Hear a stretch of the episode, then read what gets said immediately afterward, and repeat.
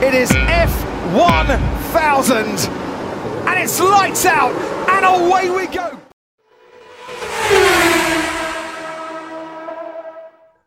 Oke, halo semuanya. Selamat uh, kembali lagi di Obras F1, obrolan santai seputar Formula One. Balik lagi di segmen Obras F1 bersama tamu. Kali ini gue uh, gua akan uh, mewawancara banyak sosok dari uh, yang related dengan F1. Kemarin minggu, uh, di episode pertama gue featuring bareng Derry, uh, wartawan cinta mobil yang salah satu fans Williams F1. Kali ini gue akan feature bareng uh, salah satu teman gue yang jurnalis juga uh, dan kebetulan apa apa kebetulan gue gue kenal sebagai tifosi sejati lah boleh dibilang. Ya, please welcome Wahyu Haryantono dari carvaganza.com. Apa kabar, Bro? Halo, thank you, thank you, thank you, thank you. Uh, baik, masih PSBB di rumah aja. Tapi testing mobil tetap jalan ya? Ya, alhamdulillah masih bisa. Tapi ada ini masih ada, bisa ada, untungnya. Ada kayak kayak apa ya? Kayak uh, apa sih? Ada ada ada ada rasa yang beda gak? Kayak lo review review mobil sebelum ya pre pre covid sama sekarang. Maksudnya ada ada apakah ada pembatasan oh. khusus kah atau atau mostly sama aja? Kalau selama operasional di lapangan sih nggak beda jauh dari sebelumnya. Paling pas gini aja sih kalau pas handover mobil tesnya gitu ada prosedur-prosedur yang berubah dari sebelumnya. Lebih ini lebih ya, sterilisasi kabin segala macam ah. terus tempat ngambil mobilnya bukan di kantor pusat si FPM-nya ya gitu-gitu sih berarti maksudnya kayak kayak di luar gitu ngambil ya jadi ketemu di satu meeting point atau handover iya tempat lain bukan bu. Ah, iya. Nah uh, eh, gue ketemu Wahyu itu pertama kali tahun 2016 di uh, apa tuh? Uh, di tempat kan, di tempat kerja gue yang lama. Uh, waktu itu di Lili Lili Tour. Kita ke Sepang ya Iya ke Sepang 2016 bareng ada ada ada teman dari IMS sama Wahyu waktu itu perwakilan dari wartawan. Uh, gue spot gue spotting dia itu kayak anjir nih ini die hard fans banget nih. Uh, waktu itu benar-benar apa ya? Uh, ya yeah, eh, kayak kostum dia sekarang nih merah-merah. Uh, gue lupa lupa pengen. Lu bawa bendera gak waktu itu? Singkat gue lu bawa bendera, iya gak sih? Bendera bendera lupa, tapi... bendera Ferrari ya kesal. Iya bendera Ferrari kayak bendera Ferrari lu, lu itu beli di sana. oh, Baru beli, beli waktu itu di sana. Ah, iya. Gue kira lu bawa dari Jakarta men asli. Niat banget. Enggak, itu belum punya. Itu tahun itu gue baru beli. Ah, oke okay, oke okay, oke. Okay. Nah, uh, sebagai seorang tifosi, ya kita sama-sama sepakat bahwa tahun ini Ferrari adalah tim mediocre. Itu juga loh. Hmm. Mediocre ya. Bisa dibilang ya. bukan bukan tempatnya dia bertarung dengan Alfa Romeo, Haas atau Williams, tapi ya kenyataannya itu yang terjadi sekarang. Ya um, lo opini lo terhadap terhadap kejadian uh, terhadap musim ini gimana? Apa sih yang menyebabkan Ferrari bisa sampai jatuh sebegininya gitu? Hmm, boh, Aduh. Ini kalau nice one, nice one, nice one, nice one. menurut gue ada ada beberapa faktor sih yang akhirnya jadi kayak efek domino ke Ferrari sendiri. Pertama mungkin dari manajemen timnya ini yang paling penting. Mulai dari pengangkatan si Mattia Binotto tahun 2019 dia gantiin si Mauricio Arifabene waktu itu.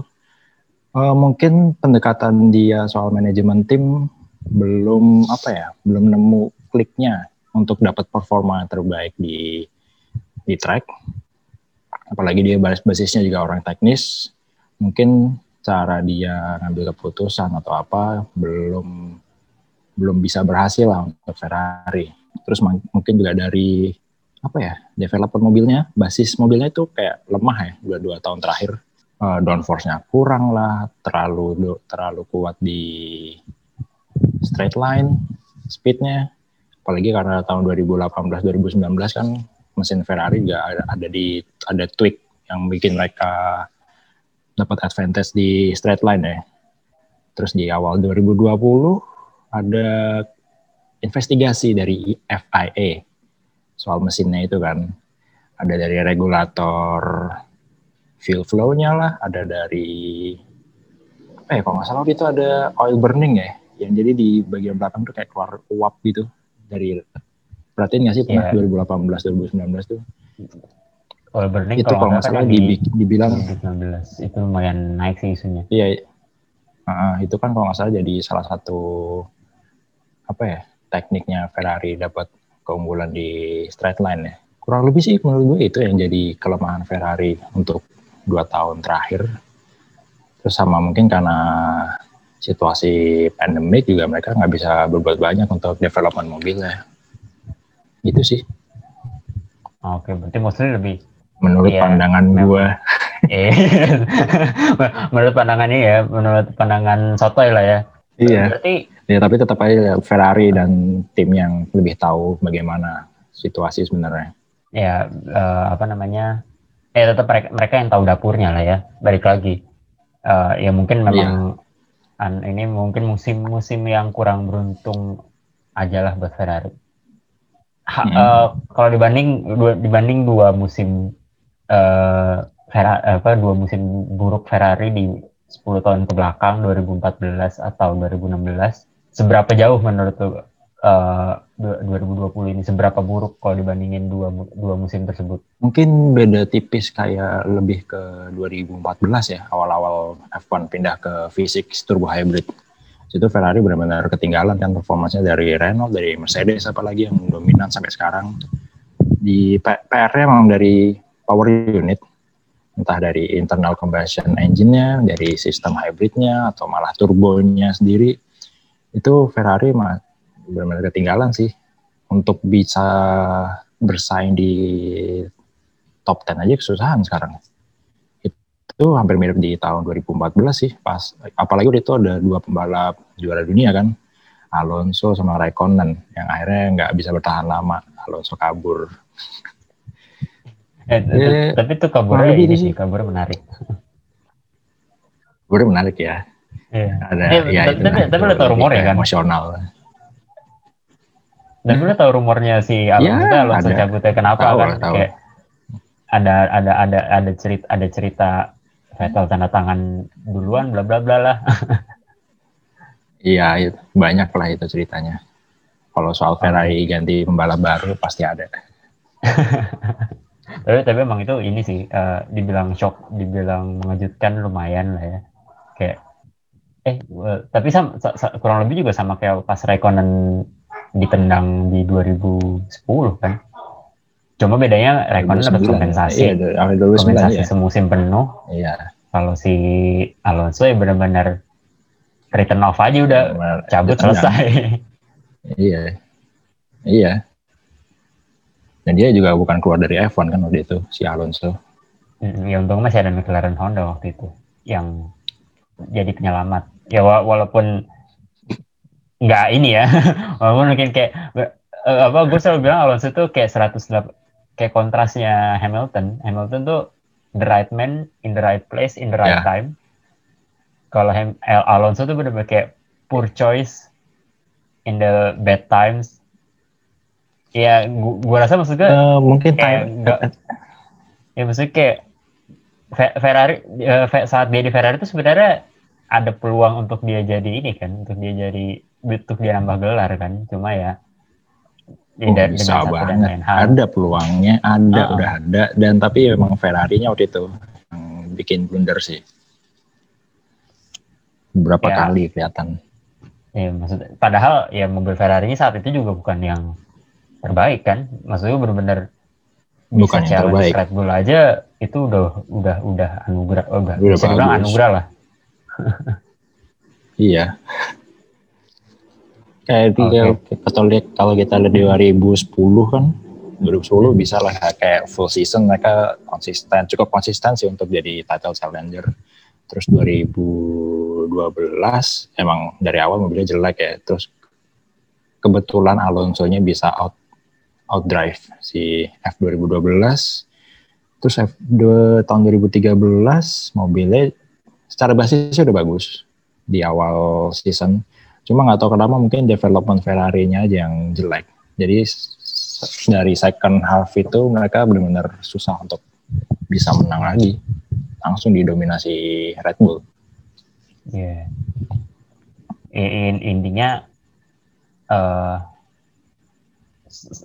dari 2000 berapa berarti 2000 sejak title terakhir di 2008 2008 sampai, sampai tahun ini Ferrari belum pernah yang namanya punya the best car on the grid lah ya sampai sampai tahun belum ini belum ya. pernah sama sekali. Belum pernah. Nyaris kalau gue bilang per, nyaris pernah dapat best car itu 2017 2018 2000 ya itu itu itu, itu gue setuju sih emang 2017 itu salah 2017 Nyaris. 18 itu nyaris.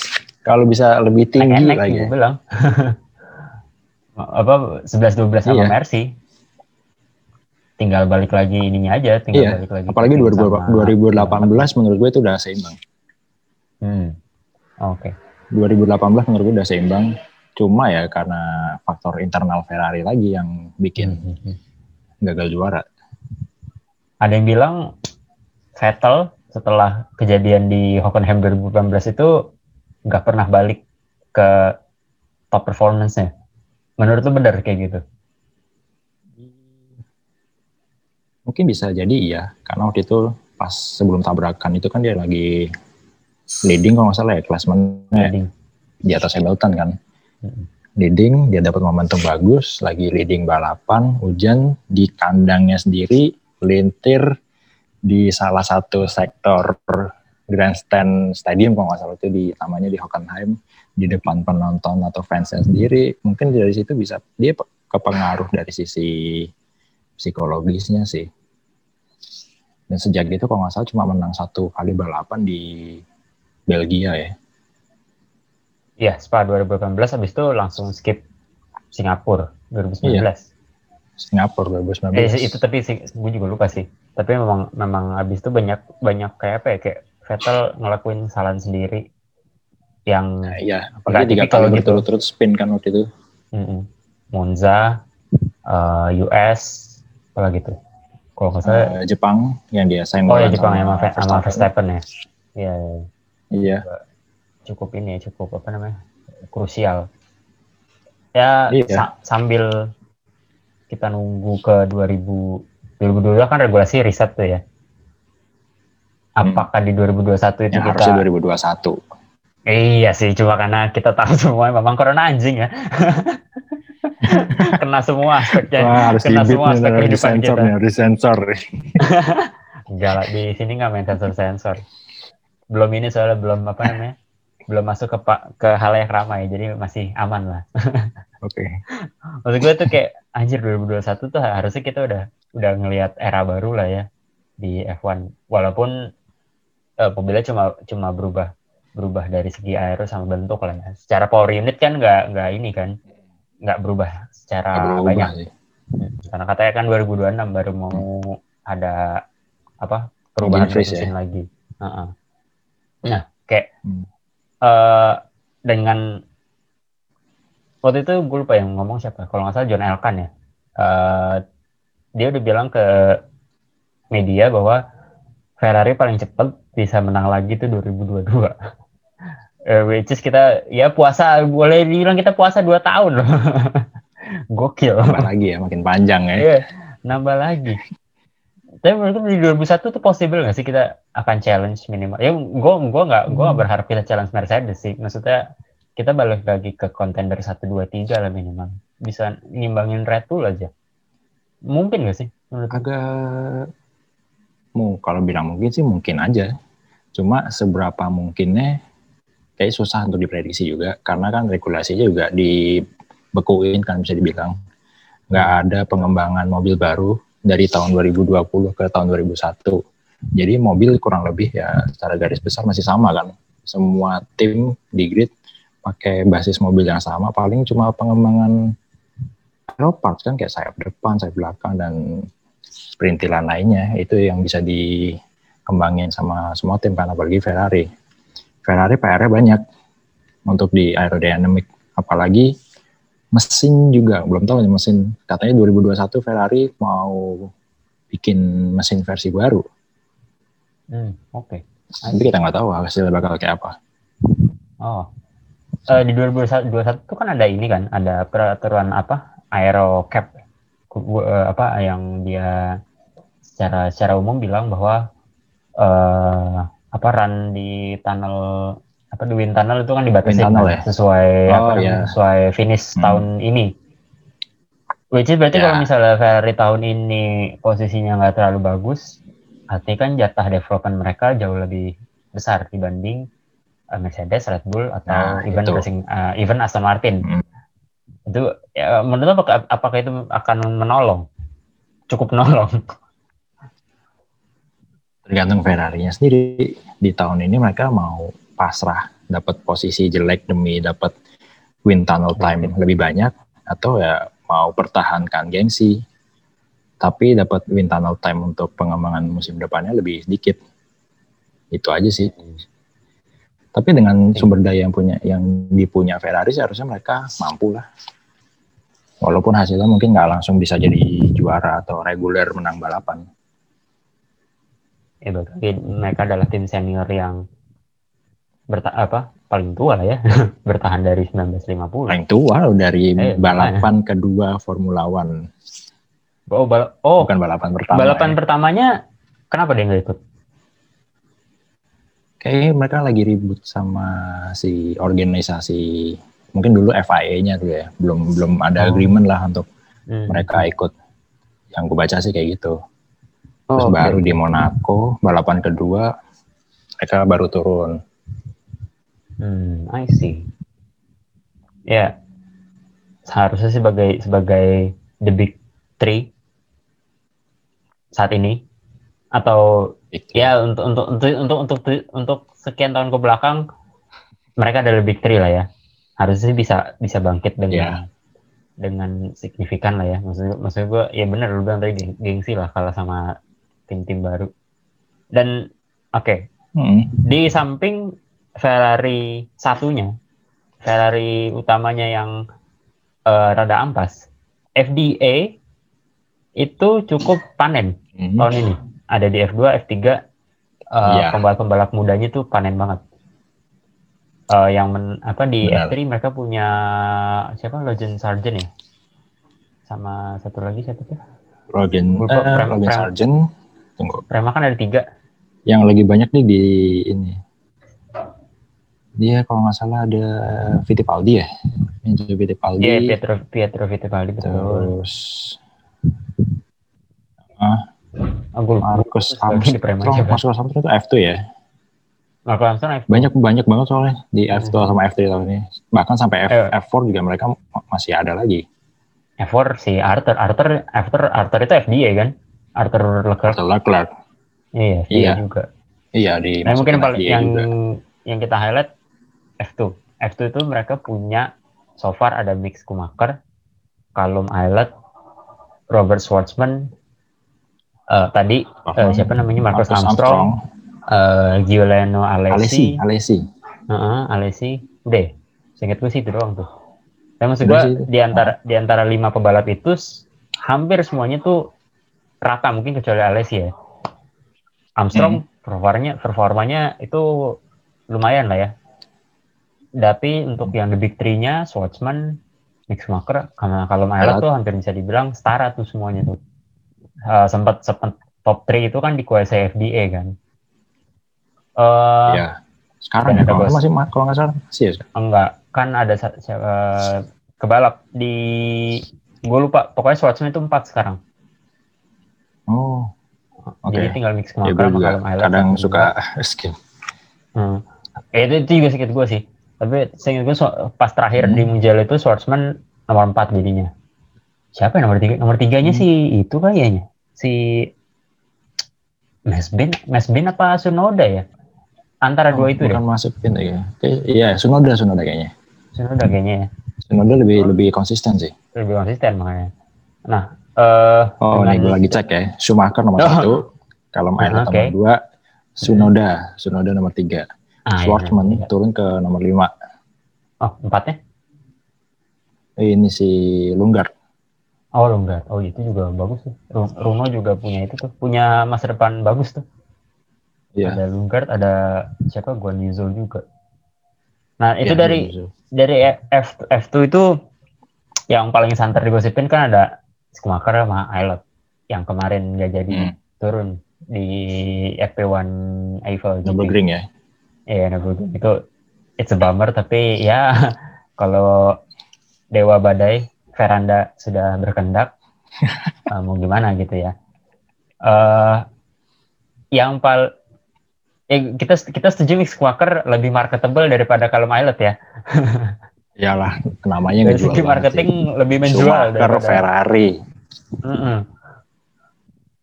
Seberapa se- apa ya? Gua, tapi seberapa seberapa excited lu untuk lihat dia di Grid F1 tahun depan? Terlepas dari gosipnya belum ada yang confirm.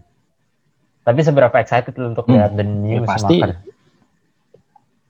Pasti pengen banget sih. Apalagi ngeliat momentum dia, performanya juga lagi bagus kan di F2.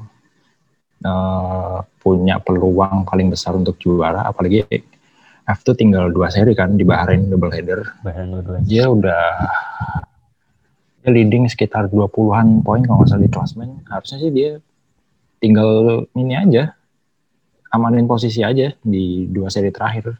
Harusnya sih bisa juara. Terus kalau Islet, Islet ya Islet gue lihat mirip si Leclerc waktu itu.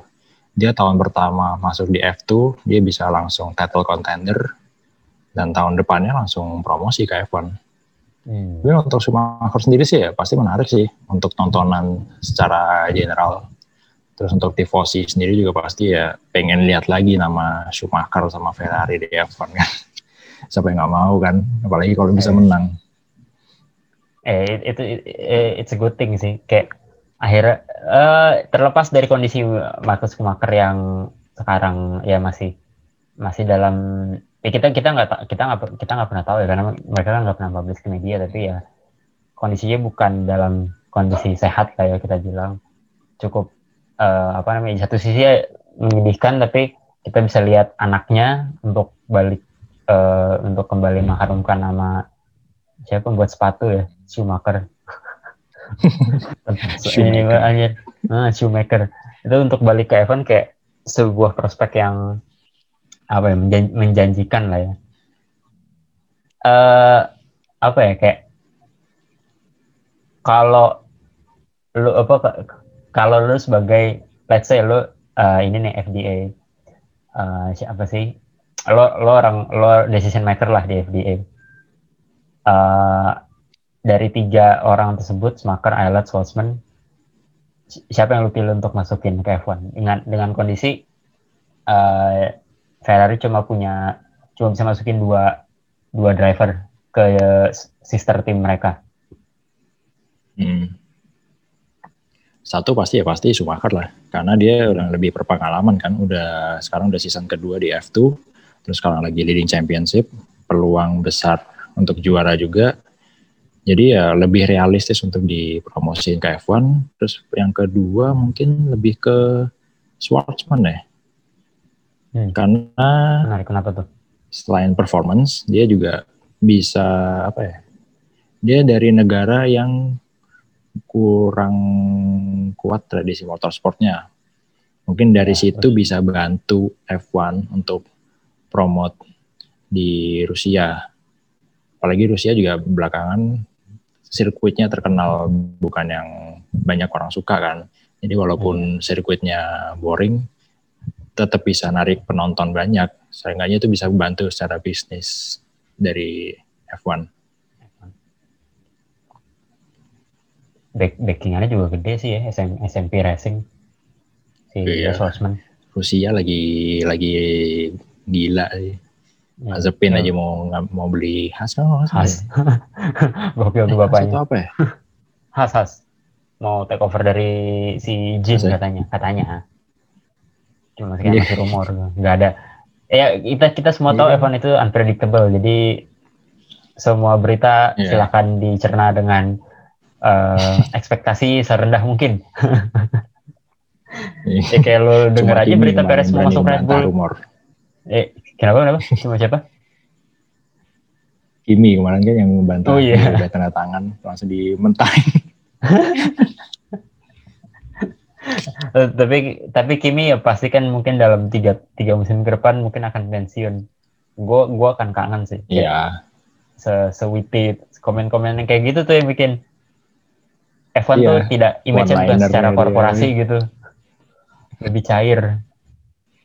Dia dia emang im- image image-nya sih yang lebih dipertahanin sama F1. Mungkin mungkin dia mau udah nggak mau balapan tapi secara komersial masih bagus untuk F1 sendiri.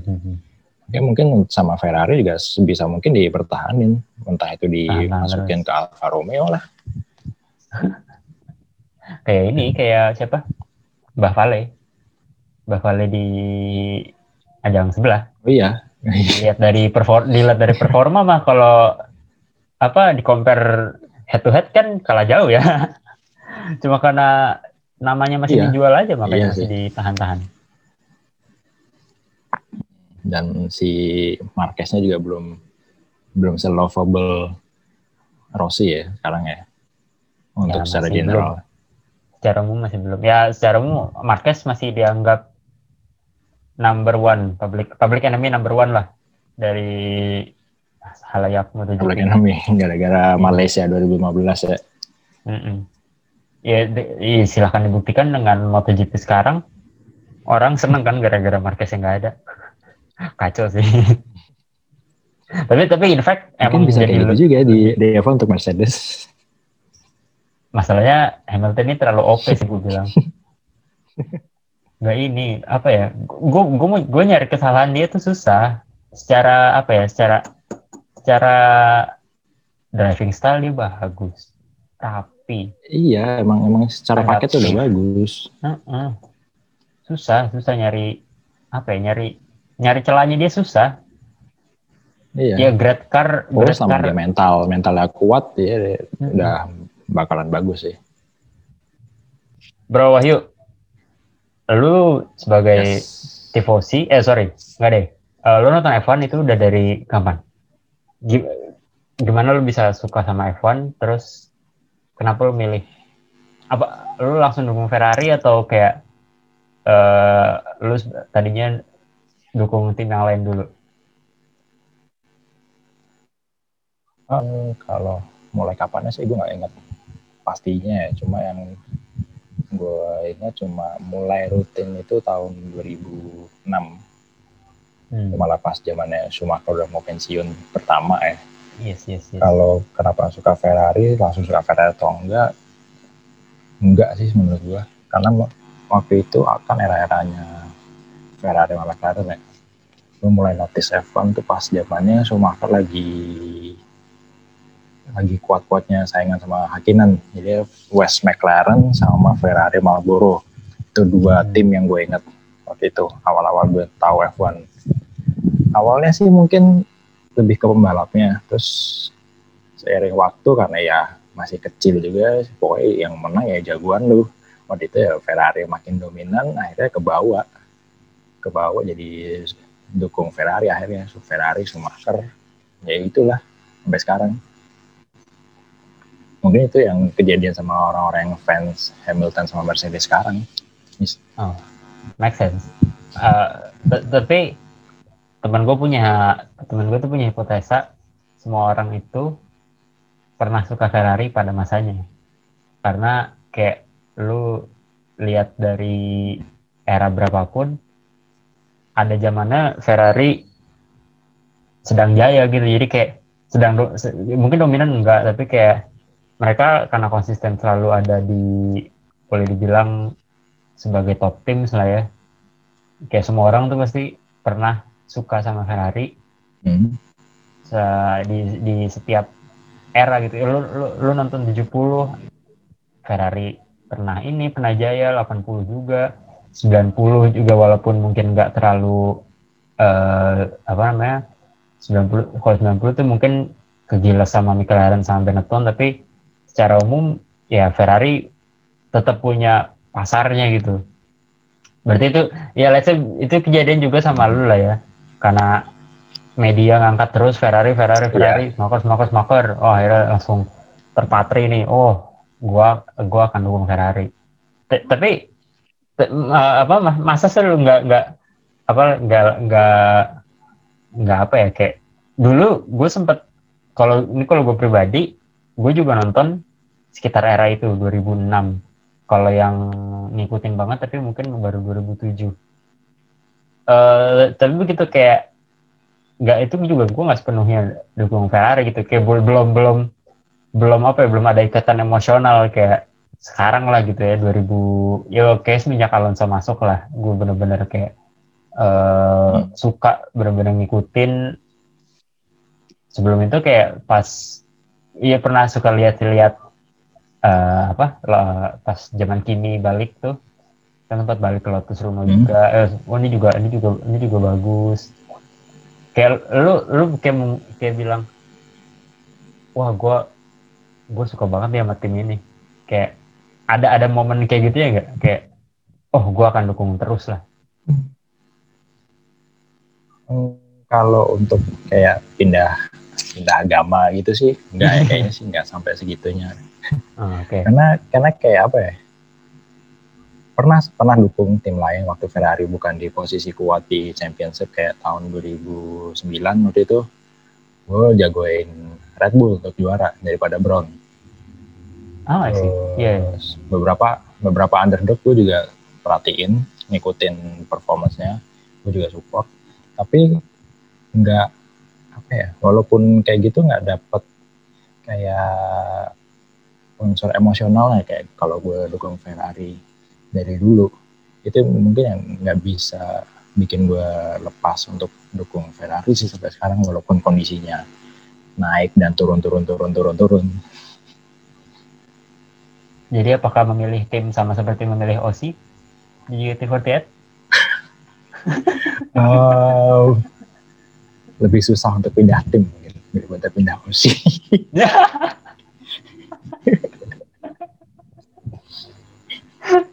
Oke. Masih, masih cetek lah. Kalau kalau itu masih cetek. Kalau F1 mungkin udah segini. beda ini ya, beda kadar ya. Kayak kadar penasaran itu udah beda, beda ya. Kadar. kadar penasaran, kadar pengetahuan itu udah beda. Oke, kayak oke. Eh, Dia nyambung nyambung.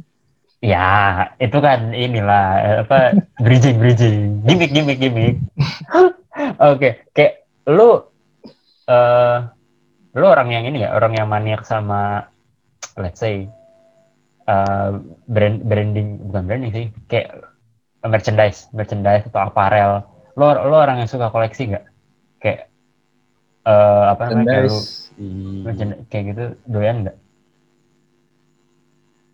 uh, dengan niat koleksi sih enggak hmm. tapi akhirnya jadi koleksi akhirnya koleksi jadi beberapa sempat beberapa kali kayak ngeliat diecast gitu. Oh ini ini bagus nih barangnya dan harganya nggak mahal. Gue beli. Terus kayak majalah yang covernya lagi bagus beli walaupun majalah luar sekalipun. Hmm. ya perintilan-perintilan sih banyaknya bukan yang barang gede. Ada yang gede cuma ya nggak nggak sering belinya. Pas lagi pas lagi ada duitnya aja sih. Gitu. Banyak kan dominan juga Ferrari sih yang gue punya sampai sekarang. Dalam, dalam kayak mostly mostly dalam toko diecast kah? Baju kah? Sepatu kah? Atau apa? Kalau di bandingin dalam angka jumlahnya sih kayaknya paling banyak diecast tapi gue nggak belum ngitung berapa berapa belum ngitung banyak anjir. masih relatif sedikit lah kalau dibandingin sama kalau dibandingin yang udah maniak kolektor diecast sejati belum ada apa-apanya sih eh, baju ada level. topi ada hmm. beberapa para ya belum level uji lah ya, ya pum puma oh, belum gila ya. Oke, okay, kayak bicara bicara soal diecast. Uh, eh, gue lupa, tapi kayak gue pernah lihat itu di ini di IG story lu. Salah satu diecast hmm. lu itu ditanda tangan sama Vettel, bener gak? Iya, benar. Betul ya. Itu di di IG ya? di IG story ya? Itu di Instagram, iya. Enggak, okay. itu ada di feed kok. Gue, gue post di feed waktu itu. Oh, di, di post di feed juga. Bu, bu, ceritain dong, kayak, iya. kok bisa? Eh, ya itu jadi waktu itu lagi Singapura, pas Grand Prix Singapura 2018. Jadi gue iseng aja emang pas lagi Prix gue datang, tapi gue nggak beli tiket sama sekali nggak nonton di sirkuit. Cuma pengen ngerasain atmosfer Grand Prix weekendnya di Singapura itu pas lagi ada F1. Terus ya kenapa nggak gue bawa beberapa merchandise aja kan? Siapa tahu bisa ada hoki kan negatin pembalap dan emang gue waktu itu sengaja datang udah dari hari Kamis jadi sebelum saya seluruh session di hari Jumat sampai Minggu itu akses tracknya tertutup cuma orang yang punya tiket mungkin atau akses khusus kayak untuk tim. Jadi gue memanfaatin momentum itu gue gue cari referensi lah nanya-nanya siapa aja yang sering atau udah lumayan sering ke Singapura waktu sebelum Grand Prix di spot mana aja bisa nyegat pembalap minta tangan atau foto. Gue datengin hari itu juga dari sore sampai malam gitu pokoknya. Jadi pas hari Kamis itu kan biasanya pembalap ada track walk ya setelah presscon pertama. Di situ gue nunggu di satu titik gue pokoknya titik itu di sekitar area hotel Ritz Carlton Singapura. Hmm di situ dilewatin dua area sirkuit ini yang sektor tiga ini sektor satu kedua yang jelang apa ya menuju tikungan lima kalau nggak salah. Terus yang belakang itu yang menuju Bay Grandstand. Di situ pas suatu saat si Vettel lewat lah lagi track walk. Gue dari balik pagar sama fans yang lain tuh itu udah banyak sih yang nunggu di situ. Nyegat lah Vettel sempat nggak mau berhenti itu cuma akhirnya dia berhenti ya udah gue sodorin aja. Si diecast ini itu SF70 eh, gue ada barangnya nih kalau mau lihat. Waduh. pamer dikit ya. Ini eh, barangnya Ria dikit woi anjir. Ya. jadi gue inisiatif apa ya? Gimana caranya orang tahu kalau ini beneran Vettel yang tanda tangan. Jadi gue pegang satu pegang HP, satu pegang diecastnya, gue sodorin di balik pagar. Ya udahlah pas untungnya pas si Vettel ngah juga tuh. Jadi dia pas lagi bawa pen ya udah di tanda tangan di balik pagar. Dapat dah. Kok gila. Walaupun akhirnya nggak dapat ini sih, nggak dapat foto atau ya penting dapat tanda tangan. Ya tanda tangan itu. sempat selfie untuk, sih Iya susah juga dong. Tapi dari balik pagar susah dong. Udah. Iya. Itu hoki. Tanda tangan tuh udah udah udah udah udah oke okay banget itu. Nah selain selain ada, sampai ada yang bilang gue nih udah udah kayak ketemu nabi. Gokil. Ya itu bener sih. Kayak, kayak boleh gitu. dibilang kayak sebelas dua belas kayak ketemu nabi. Boleh lah boleh boleh boleh. Selain sama apa namanya? Selain sama Vettel, eh, yang tanda tangan itu kayak uh, lo nonton hmm. apa lo nonton GP udah berapa kali udah ke mana aja baru dua negara sih Malaysia sama Singapura oh, oke okay. sebelum sebelum Malaysia keluar dari kalender gue tiga tahun berturut-turut ke Malaysia yang salah satunya bareng lo itu hmm. gue pertama itu tahun 2015 dan itu hmm. itu juga hoki banget pas Vettel menang pertama kali sama Ferrari Iya, gokil sih itu. Itu lo nonton di mana tuh? Di apa namanya sektor mana? Itu Sepang di Kewan. Kewan, Kewan. Oh, Kewan. Yang ngadep ke tikungan pertama. Yes, yes, yes. yes. Ber berarti 2015 Jadi pas dari situ gue bisa lari turun ke track untuk nonton podiumnya. Iya. Yeah bisa lari ke podium pas habis finish. Gimana rasanya dengar Fratelli di Italia langsung?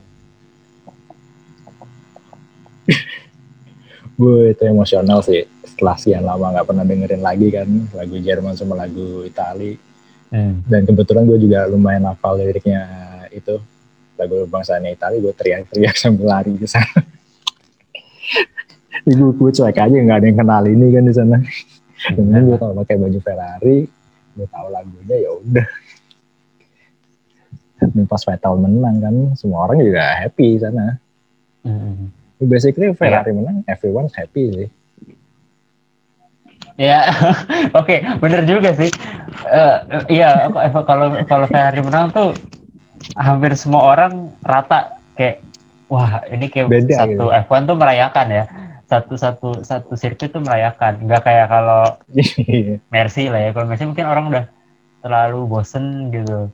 Kayak ah udah udah Iya. biasa. nggak usah ke penontonnya sendiri, nggak usah, nggak usah ke, ke fans ya, ke penonton. Dari timnya sendiri tuh kalau siapa pun yang menang, Ferrari pasti paling heboh, Hmm. paling kayak paling rayakan kemenangan, paling paling, paling appreciate usaha mereka sendiri tuh kayak Ferrari sih yang paling kelihatan. Di, kayak di park formnya, terus di pit wall, sampai keluar-keluar pagar kan. Ferrari paling paling kelihatan.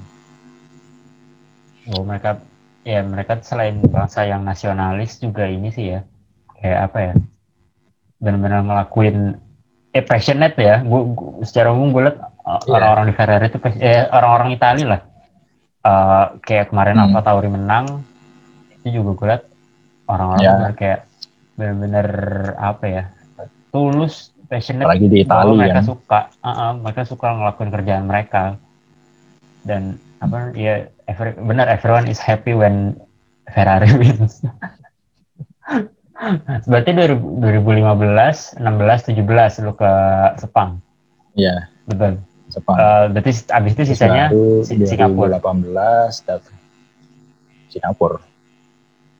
Iya, 18 kan tadi 18 lu bilang lu gak beli tiket eh, F1 ya tapi lu udah pernah nonton Hmm. di Singapura sendiri lu udah Hmm. udah pernah nonton baru tahun lalu 2019. Oh, bahasa lalu. Eh, ber- berarti lu ini juga dong. Ya, berarti Hmm. lu nonton Vettel first win di Ferrari sama Vettel last win di Ferrari. Sayangnya enggak, gue cuma beli hari Sabtu tiketnya. Hari Minggu Oh. pagi gue pulang. I see. itu Oke, gue, itu mau, gue agak kesel sih. gue baru mau bilang lu damn lucky sih. Ternyata tidak. Dan kalau Iya. itu gue nonton, kalau itu gue Ah. nonton yang hari 2019 itu, itu pas birthday weekend gue menangnya. ah, ya, itu tanggal berapa ya? Eh, oh iya, lu, lu September juga sih ya. Singapura kan pasti jatuh September memang. iya, iya. Baru inget gue. September. Dan itu Iya. Jadi gue pas 2019 itu hari Jumatnya gue ulang tahun udah di sana. Tapi gue cuma beli tiket hari Sabtu buat nonton qualifying karena karena itu street circuit ya mobilnya paling kenceng bakal pas qualifying doang kan. Mhm. Jadi yaudah kan waktu itu emang secara di atas kertas peluang Ferrari untuk menang di Singapura juga di luar prediksi semua orang. Nggak ada yang duga bakal menang. Jadi ya udah menurut gue ngapain juga beli tiket hari Minggu. Eh ternyata pas gue pulang menang satu dua. gue masih agak kesel gitu. Gue gue gue Ada. gue baru gue baru mau bilang kalau eh, lu lihat Vettel pertama kali menang, terus terakhir setidaknya sampai hari ini itu kemenangan Vettel terakhir di Ferrari baru aja gue bilang lu benar-benar beruntung. Oh ternyata ya lu punya ini fair share of eh, apa namanya unluckiness lah ya Ya. dan masih ya, dan masih apa namanya masih dongkol sampai sekarang. ya, apalagi menangnya satu dua kan. Iya satu itu dua, deket betul. lagi kan sama sama Hmm. rumah sendiri Iya, iya. Singapura. kayak kapan lagi gitu ya Mo- momen langka dan kapan lagi lu sudah sedekat itu Iya, dengan apa Mbak? dengan untuk jadi saksi lalu aku pulang ah Well, technically gue di sana sih. Technically Oh. gue merasakan kemenangan. Loh. Walaupun cuma sampai hari Sabtu doang. oh jadi minggunya lu masih di Singapura tapi eh, belum balik ke Indo Paginya paginya pulang. Paginya pulang pagi minggu pagi. minggu pagi Jadi nonton race-nya di rumah. Eh iya enggak lu tidak merasakan kemenangan sama sekali tidak itu enggak Jadi gue merayakan merayakan pole position nih. Eh, Pol- kan hasil di kualifikasi kan tidak menentukan saat race. Silahkan tanya ke George Nah, Russell. Makanya itu kan. Makanya itu kan. nggak ada yang prediksi Ferrari menang di Singapura waktu itu karena menangnya di sirkuit high speed di Monza di Spa Monza dan Spa ya slow speed tidak ada apa-apanya malah akan struggling Ada. katanya kan. Ternyata ternyata oh, Tiba- ternyata. tiba-tiba Charles Leclerc dapat pole position Vettel dengan strateginya bisa undercut dan menang balapan.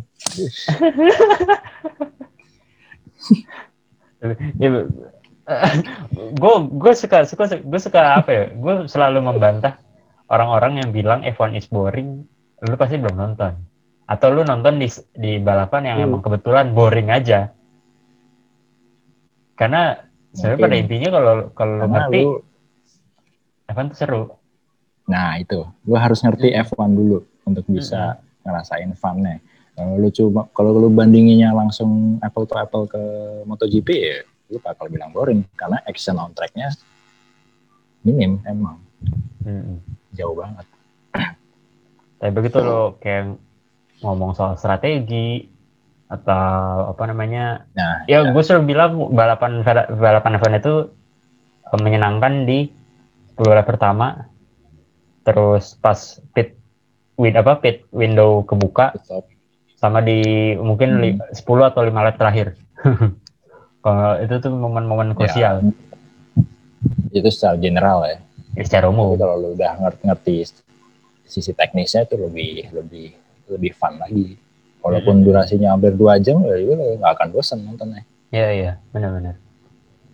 Makanya orang-orang tuh harus harus nonton dan eh, maksudnya nggak bisa nggak bisa Iya. cuma dan nggak cuma bisa nonton nggak cuma perlu nonton perlu kalau gue bilang perlu belajar lah minimal ngulik dikit deh Ya, nggak nggak bisa Iya, eh benar kalau lu bilang dibandingin apple to apple ya secara logika gini aja motor sama motor ya pasti deket, sirkuit lebarnya sama sirkuit secara umum kan lebarnya Hmm. sama gitu ya mobil dua sama motor tiga juga kayak masih lebaran dua mobil kan nggak jadi iya. agak susah kalau mau bandingin secara dimensi aja Hmm. F1 oh, nggak akan nggak akan punya on track action sebanyak MotoGP karena mentok di ukuran tiga mobil masuk ibaratnya tiga mobil masuk di satu tikungan yang sama ya Itu udah hebat banget.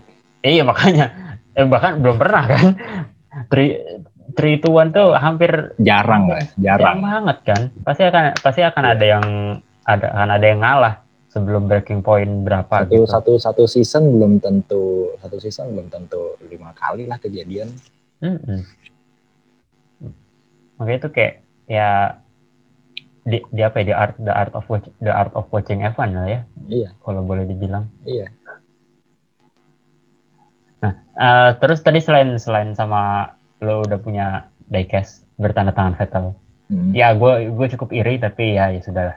Eh lo ada ini nggak? Lo ada ada ada ada mungkin foto bareng kah atau atau atau apa ya? Mungkin punya memorabilia lain dari Grand Prix weekend? Ya, oke. ya kalau dari yang Singapura itu emang itu panen banget sih untuk bisa foto bareng sama orang-orang di kalangan pedok ya, entah dari pembalapnya, personel tim atau malah orang-orang FIA-nya sendiri. Kalau ngerti dan lu bisa cegat, itu jadi jadi peluang jadi koleksi sih. Kapan lagi kan lu bisa ketemu? Setahun sekali belum tentu. Kalau lu datang ke event yang sama belum tentu orang itu akan lewat lagi. Jadi ya siapa pun yang datang waktu itu ya kalau emang bisa diajak selfie ya gua ajak selfie banyak sih. Udah, far udah berapa? tapi yang sampai sekarang belum nggak ngitung itu di folder. Folder harddisk tuh ada beberapa lah. Tapi paling paling panen tahun 2018 sih waktu itu sampai si Martin suka segala ketemu. Terus ada oh ada ini Mark Webber waktu itu yang udah pensiun. Hmm. terus ada orang-orang Sky Sport terus Will Buxton sampai oh yang gue paling impress tuh si ini Davide Valsecchi Oh, juara GP2 iya. yang terus jadi komentator. Itu orangnya itu ramah banget waktu disapa. Dia apa ya dia dipanggil dia tahu orang itu kenal dia. Ya bukan kenal secara personal ya tapi tahu lah dia siapa. Dia langsung datengin langsung dirangkul gitu. Dia Dan dia ngajak ngobrol dikit lah kayak basa-basi gitu.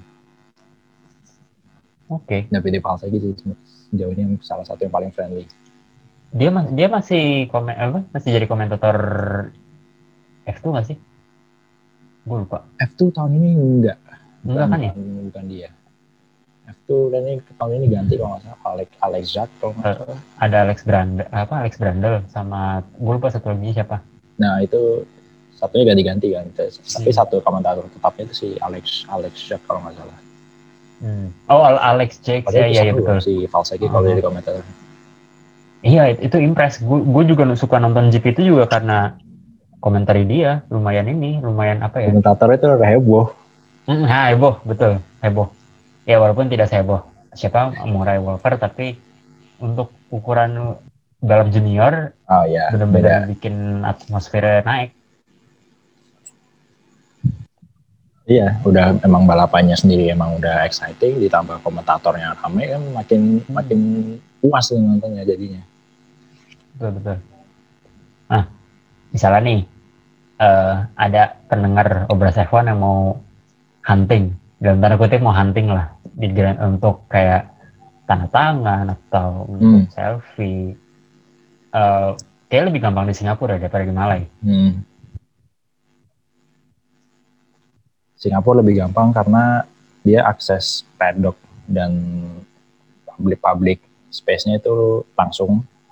Kalau di kayak misalnya di Sepang lah, gue baru ngalamin di Sepang itu kan paddock gate paddocknya itu kan jauh ya daripada dari akses apa kayak grandstand akses lah segala macam itu jauh Hmm. dan mereka biasanya mondar mandirnya mungkin pakai kendaraan. Kalau di Singapura mayoritas mereka jalan kaki kecuali Kimi. Kimi dari pedok ke sampai ke tempat keluar itu dia pakai golf cart jadi sebisa mungkin dia nggak berhenti untuk ini ya nggak berhenti untuk ngeladenin fans. Hmm. Tapi kalau bicara soal tips, pertama bisa cuti Oh, iya. Aduh, karena itu itu kayak itu kayak basic requirement ya. Iya, lu paling nggak paling lambat itu datang hari Kamis. Hmm. Jadi lu Oke. seharian hari Kamis itu peluang paling gede lu untuk bisa nyegat pembalap dan siapa pun orang di pedok. Terus kedua siapin item apa aja yang mau lu sodorin tar- tanda tangan. Ehm, kalau tim spesifik nggak apa-apa. Kalau lebih kalau mau dapat lebih banyak orang mungkin bisa yang lebih general ya. Kayak misalnya foto-foto lu ada tuh lu pernah ketemu jadi orang ngumpulin satu map isinya foto-foto pembalap satu-satu. Jadi siapa yang datang ntar mereka buka. Ya udah mereka sodorin di- di tanda tangan. Hmm.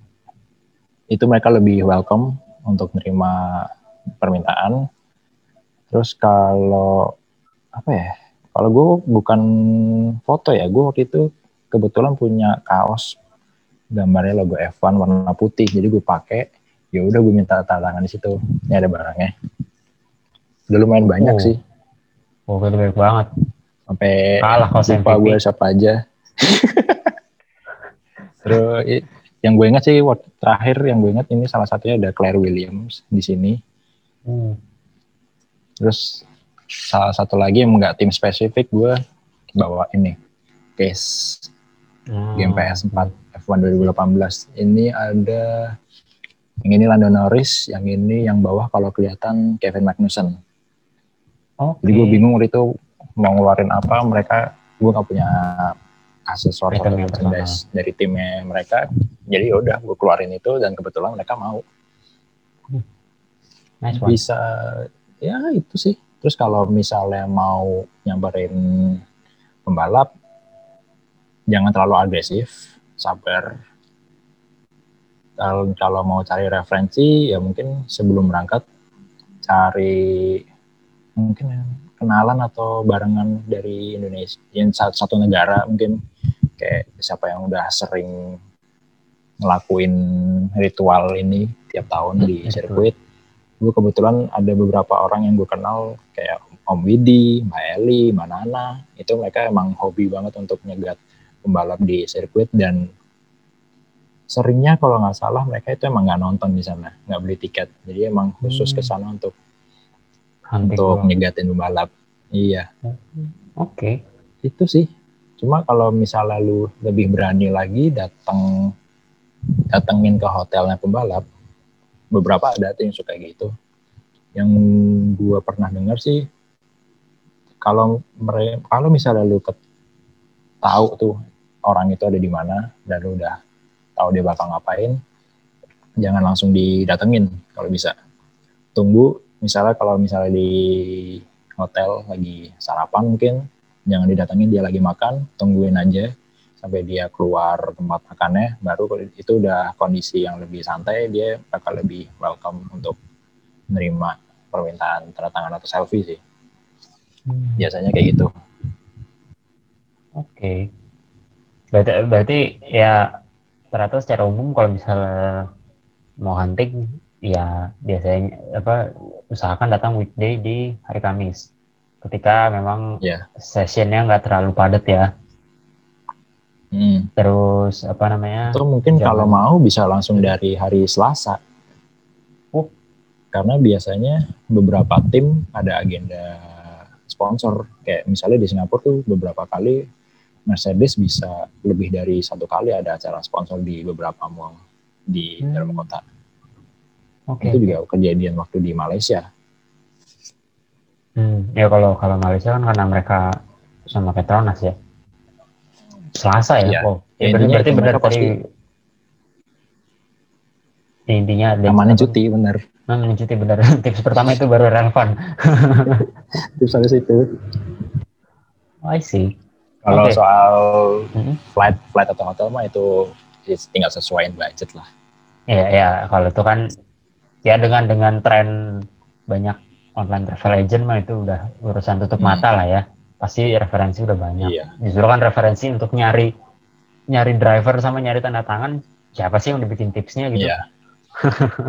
Hmm, Oh ya dan dan satu lagi lu harus tahu di mana mereka lewat keluar masuk pedok itu Oh, itu kuncinya. hmm. Oke. Eh, kalau bicara spot terbaik pas lu nonton eh, balapan di Sepang sama Singapura, lu favorit spot di mana? Di Sepang kebetulan gue baru ngerasain dua spot. Itu di K1 gue nonton dua kali di K1 dan satu kali di eh, pit straight di pit straight sih lu eh, kelebihannya sebelum start dan finish lu banyak yang bisa dilihat. Mulai dari preparasi sebelum balapan sampai seremoni podium lu bisa nonton di situ. Tapi kalau untuk action mungkin di Sepang itu K1 lebih menarik. Atau bahkan di hairpin tikungan terakhir. Itu bak kalau mau lihat overtake situ lebih banyak peluangnya. Kalau di Singapura jujur gue belum tahu mana spot yang paling bagus ya. Karena gue baru sekali dan waktu itu yang gue tonton itu di deket apa ya namanya deket Padang Bay itu ada kayak yang jembatan tahu nggak tempatnya? Yang masa overtake Oh, Sena yang dia agak ada dengan drift. itu. Nah itu menuju ke Hmm. situ. Ya itu Oh, menuju tikungan situ gue liatnya. Itu emang sempit sih visibilitasnya nggak banyak. Tapi karena itu street circuit gue sengaja pilih tracknya yang banyak belokannya. Jadi nggak mobilnya yang lebih lama kita bisa lihat bukannya lagi full throttle yes, yes. tapi yes. kalau Singapura yang paling murah sih di Bay Grandstand tahu gue itu yang paling banyak orang orang Indonesia beli Iya sih, iya kalau dulu pas gua masih kerja di tempat yang lama, Bay Grandstand itu emang salah satu yang paling, ya solusi paling murah. Kayak lu 2,8 udah Iya. bisa nonton di apa, udah bisa nonton F1 walaupun memang ya straight kan Hmm. cuma gitu doang. Dan katanya sih sensasi iya apa ada mobil lewat di kolong itu eh, apa namanya ya eh, cukup inilah cukup cukup seru lah. Hmm, Berarti lu pas dan di Singapura, ada kembang api kan ah iya benar ada fireworks. Pas di Singapura itu lu beli tiket walkabout atau tiket sek apa apa tiket Oh, grandstand? Enggak, sektor eh, grand ke grandstandnya sih. Grandstand tapi ya spesifik milih di tempat itu. hmm, oke oke oke Cuma dengan tiket itu lu dapat akses ke eh, zone tertentu yang di area masih di area tempat lu nonton itu. oh tapi berarti basically kalau di Singapura kalau eh, di Singapura itu selama eh, tiket lu berlaku di zone tersebut kita move apa movement di antara di di dalam zone tersebut itu bebas ya maksudnya kalau misalnya gue beli kalau misalnya Iya bisa. gue beli di zo- zone 3 misalnya gitu ya berarti gue bisa pindah-pindah Hmm. di antara zone itu Iya di zone itu bisa tapi ke grandstandnya nggak bisa itu cuma bisa di grandstand yang lu beli oh iya tapi okay, di situ okay. biasanya ada kayak standing standing apa ya, tempat area berdiri gitu bebas hmm. hmm itu hmm. bisa di situ tapi nggak oh. bisa tapi itu kan posisinya rendah ya jadi lu nggak bisa lihat banyak di hmm. tracknya apa namanya eh, uh, gue lupa Sing Singapura tahun berapa tuh yang ada orang jalan masuk ke track 2000 17 apa masih gue lupa tuh. Oh itu 2015 itu pas Vettel menang loh. gue baru berapa hari lalu nonton rekamannya sih di rumah hmm. karena saking gabutnya iya itu itu gue inget itu 2015 itu kok, kok bisa ya? Maksudnya gue anjir kok bisa lolos? Nah itu sih. kan gue masih aneh sih. Itu itu antara orang yang mabok antara dia nekat nemu celah hmm. sama sama security-nya lagi lengah aja sih. iya Maksud gue di Singapura gitu loh kok lolos gitu hebat aja gitu Ya makanya negara seketat itu kan. Hmm. Oke, itu itu d- dari tadi kita bicara dari sisi penonton. Nah, Wahyu ini Hmm. karena kerjaannya sehari-hari, eh, gue gue ngiri sih, gue gue tuh dulu pengen banget jadi jurnalis mobil, cuma nggak kesampaian. Eh, memang kerja apa ibaratnya job desk-nya dia itu kan sehari-hari nyetir mobil, betul? Memang ya lu 11-12 sama supir Iya, lah ya. sehari-hari juga sih, cuma eh gue pernah lihat di apa namanya? Eh gue gue kayak stalking anjir. Apa apa lihat di IG, apa apa lihat di Twitter. Ah, anjir. Tapi gak apa, anggap aja riset. Eh gue pernah lihat dia eh apa namanya? Nyet, nyetir, nyet- nyoba nyoba lah ya, testing mobil single seater di hmm, Sepang ya, di Sepang sepang. kalau nggak ya. salah. Heeh. Nah itu itu gimana apa? Kok bisa? Kok bisa dapat kesempatan seperti itu? Dan mobil apa yang dites? Dan karena acara apa itu? Hmm. Kita boleh sebut merek nih. oh merek aja. Orang belum ada yang endorse tenang aja. Kali aja Oh, bisa oke. denger. Jadi itu tahun lalu eh, diundang sama Michelin. Hmm. Eh, kebetulan media tempat gue kerja itu Carvaganza jadi salah satu dari media terpilih lah untuk diajak ke acara tuh namanya Michelin Passion Experience. Jadi di sana di Sepang Michelin ngasih apa ya ngasih kesempatan untuk dapat experience nyobain beberapa produknya Michelin dengan cara yang paling mendekati dengan motorsport. Motorsport kan juga jadi tempat risetnya mereka kan. Mhm. Dan salah satunya itu yang dikasih coba ya mobil single seater yang menurut mereka itu speknya Formula 4.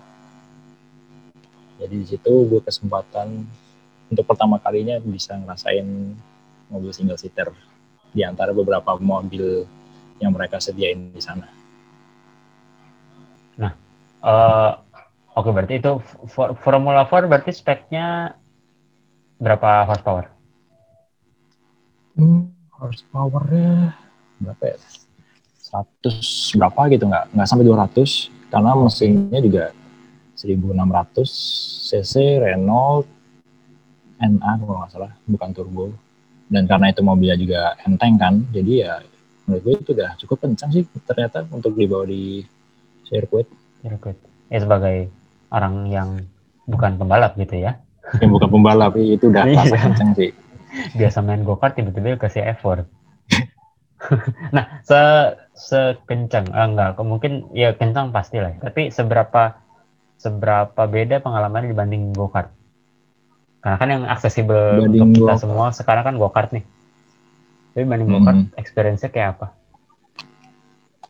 Eh, kalau lu pernah go-kart sih kemungkinan besar lu nggak akan kesulitan untuk bisa adaptasi. Hmm. So beda sebe- seberapa besar bedanya paling ya cuma yang paling kerasa di mobil F4 itu lu badan lu ketutup sama monokok lu di dalam Hmm. monokok kalau di go-kart kan lu di atas di atas chassis kan duduknya Hmm. kalau ini lu ber- emang berasa bener di dalam mobil, terus duduknya itu hampir selonjor malah, kaki lu hampir lurus, posisi duduknya tuh nggak tegak, agak agak apa ya, agak merosot lah. Oke, beginilah hampir hampir kayak gini nih posisi duduk lu. Eh, kalau soal driving experience-nya sih, ini emang salah one of the best experience yang pernah gue rasain ngetes ngetes mobil. Ya, lu udah bertahun-tahun nonton F1 dan akhirnya lu seenggaknya bisa ngerasain sensasi yang mendekati ya untuk ke mobil F1 spek spek formula lah. Apa ya? Waktu lu geber mobilnya tuh lu kayak kayak jadi satu sama mobilnya. Lu Hmm. bisa rasain semua getaran mesin, getaran transmisinya waktu lu pindah gigi, waktu lu ngerem, gerakan mobilnya kayak apa, lu bener-bener bisa ngerasain lu kayak jadi satu sama mobilnya. Terus apa ya? Oh, dibandingin go-kart ini mobil pasti jelas jauh terasa lebih besar ya. Tapi kalau dibandingin dengan mobil biasa yang pernah lu setirin mungkin di sirkuit, ini mobil hidup banget rasanya.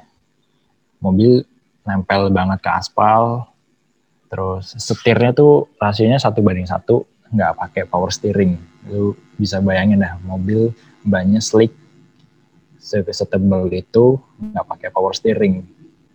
Kalau pas kondisi pelan atau diem sih pasti berat, tapi waktu mobilnya udah jalan atau agak kenceng, ya nggak nggak begitu nyiksa sih untungnya. Hmm. Eh, sayangnya sih gue waktu itu karena di harus ngikutin instruktor, gue nggak bisa geber 100% mobil Hmm. di Formula 4 itu.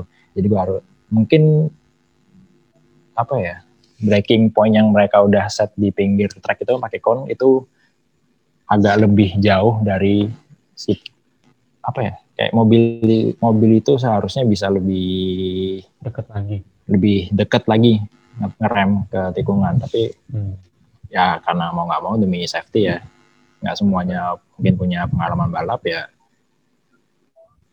Ya harus dibikin sama mungkin. Tapi ya itu itu nggak bisa dilupain sampai sekarang. Eh, kalau lu bandingin sama lu pernah nyetir Ferrari kan? Eh, gue liat, gue juga lihat lu apa ikut ikut Oh, touring Voci waktu itu ya. Benar kan? nah, ini itu itu lu nyetir, itu lu nyetir Ferrari kan? You drive a Ferrari. Iya.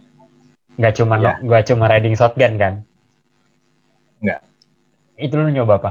driving Dan eh, ya ya gimana eh, da- dan apa namanya sama ya sama tadi lu nyoba F4 eh apa ya man- mana yang lebih susah lu lupain lah atau mana yang lebih berkesan which one dua jujur dua-duanya lebih ber, dua-duanya benar-benar berkesan. Itu di tahun yang sama.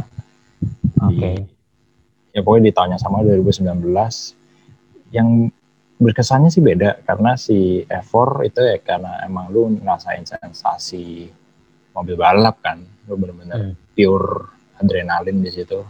Lu kayak apa ya bertahun-tahun lu ngabisin waktu untuk main simulator main go-kart dan akhirnya lu bisa nyoba mobil ya seenggaknya spek balap yes spek formula itu ya kayak dreams come true sih.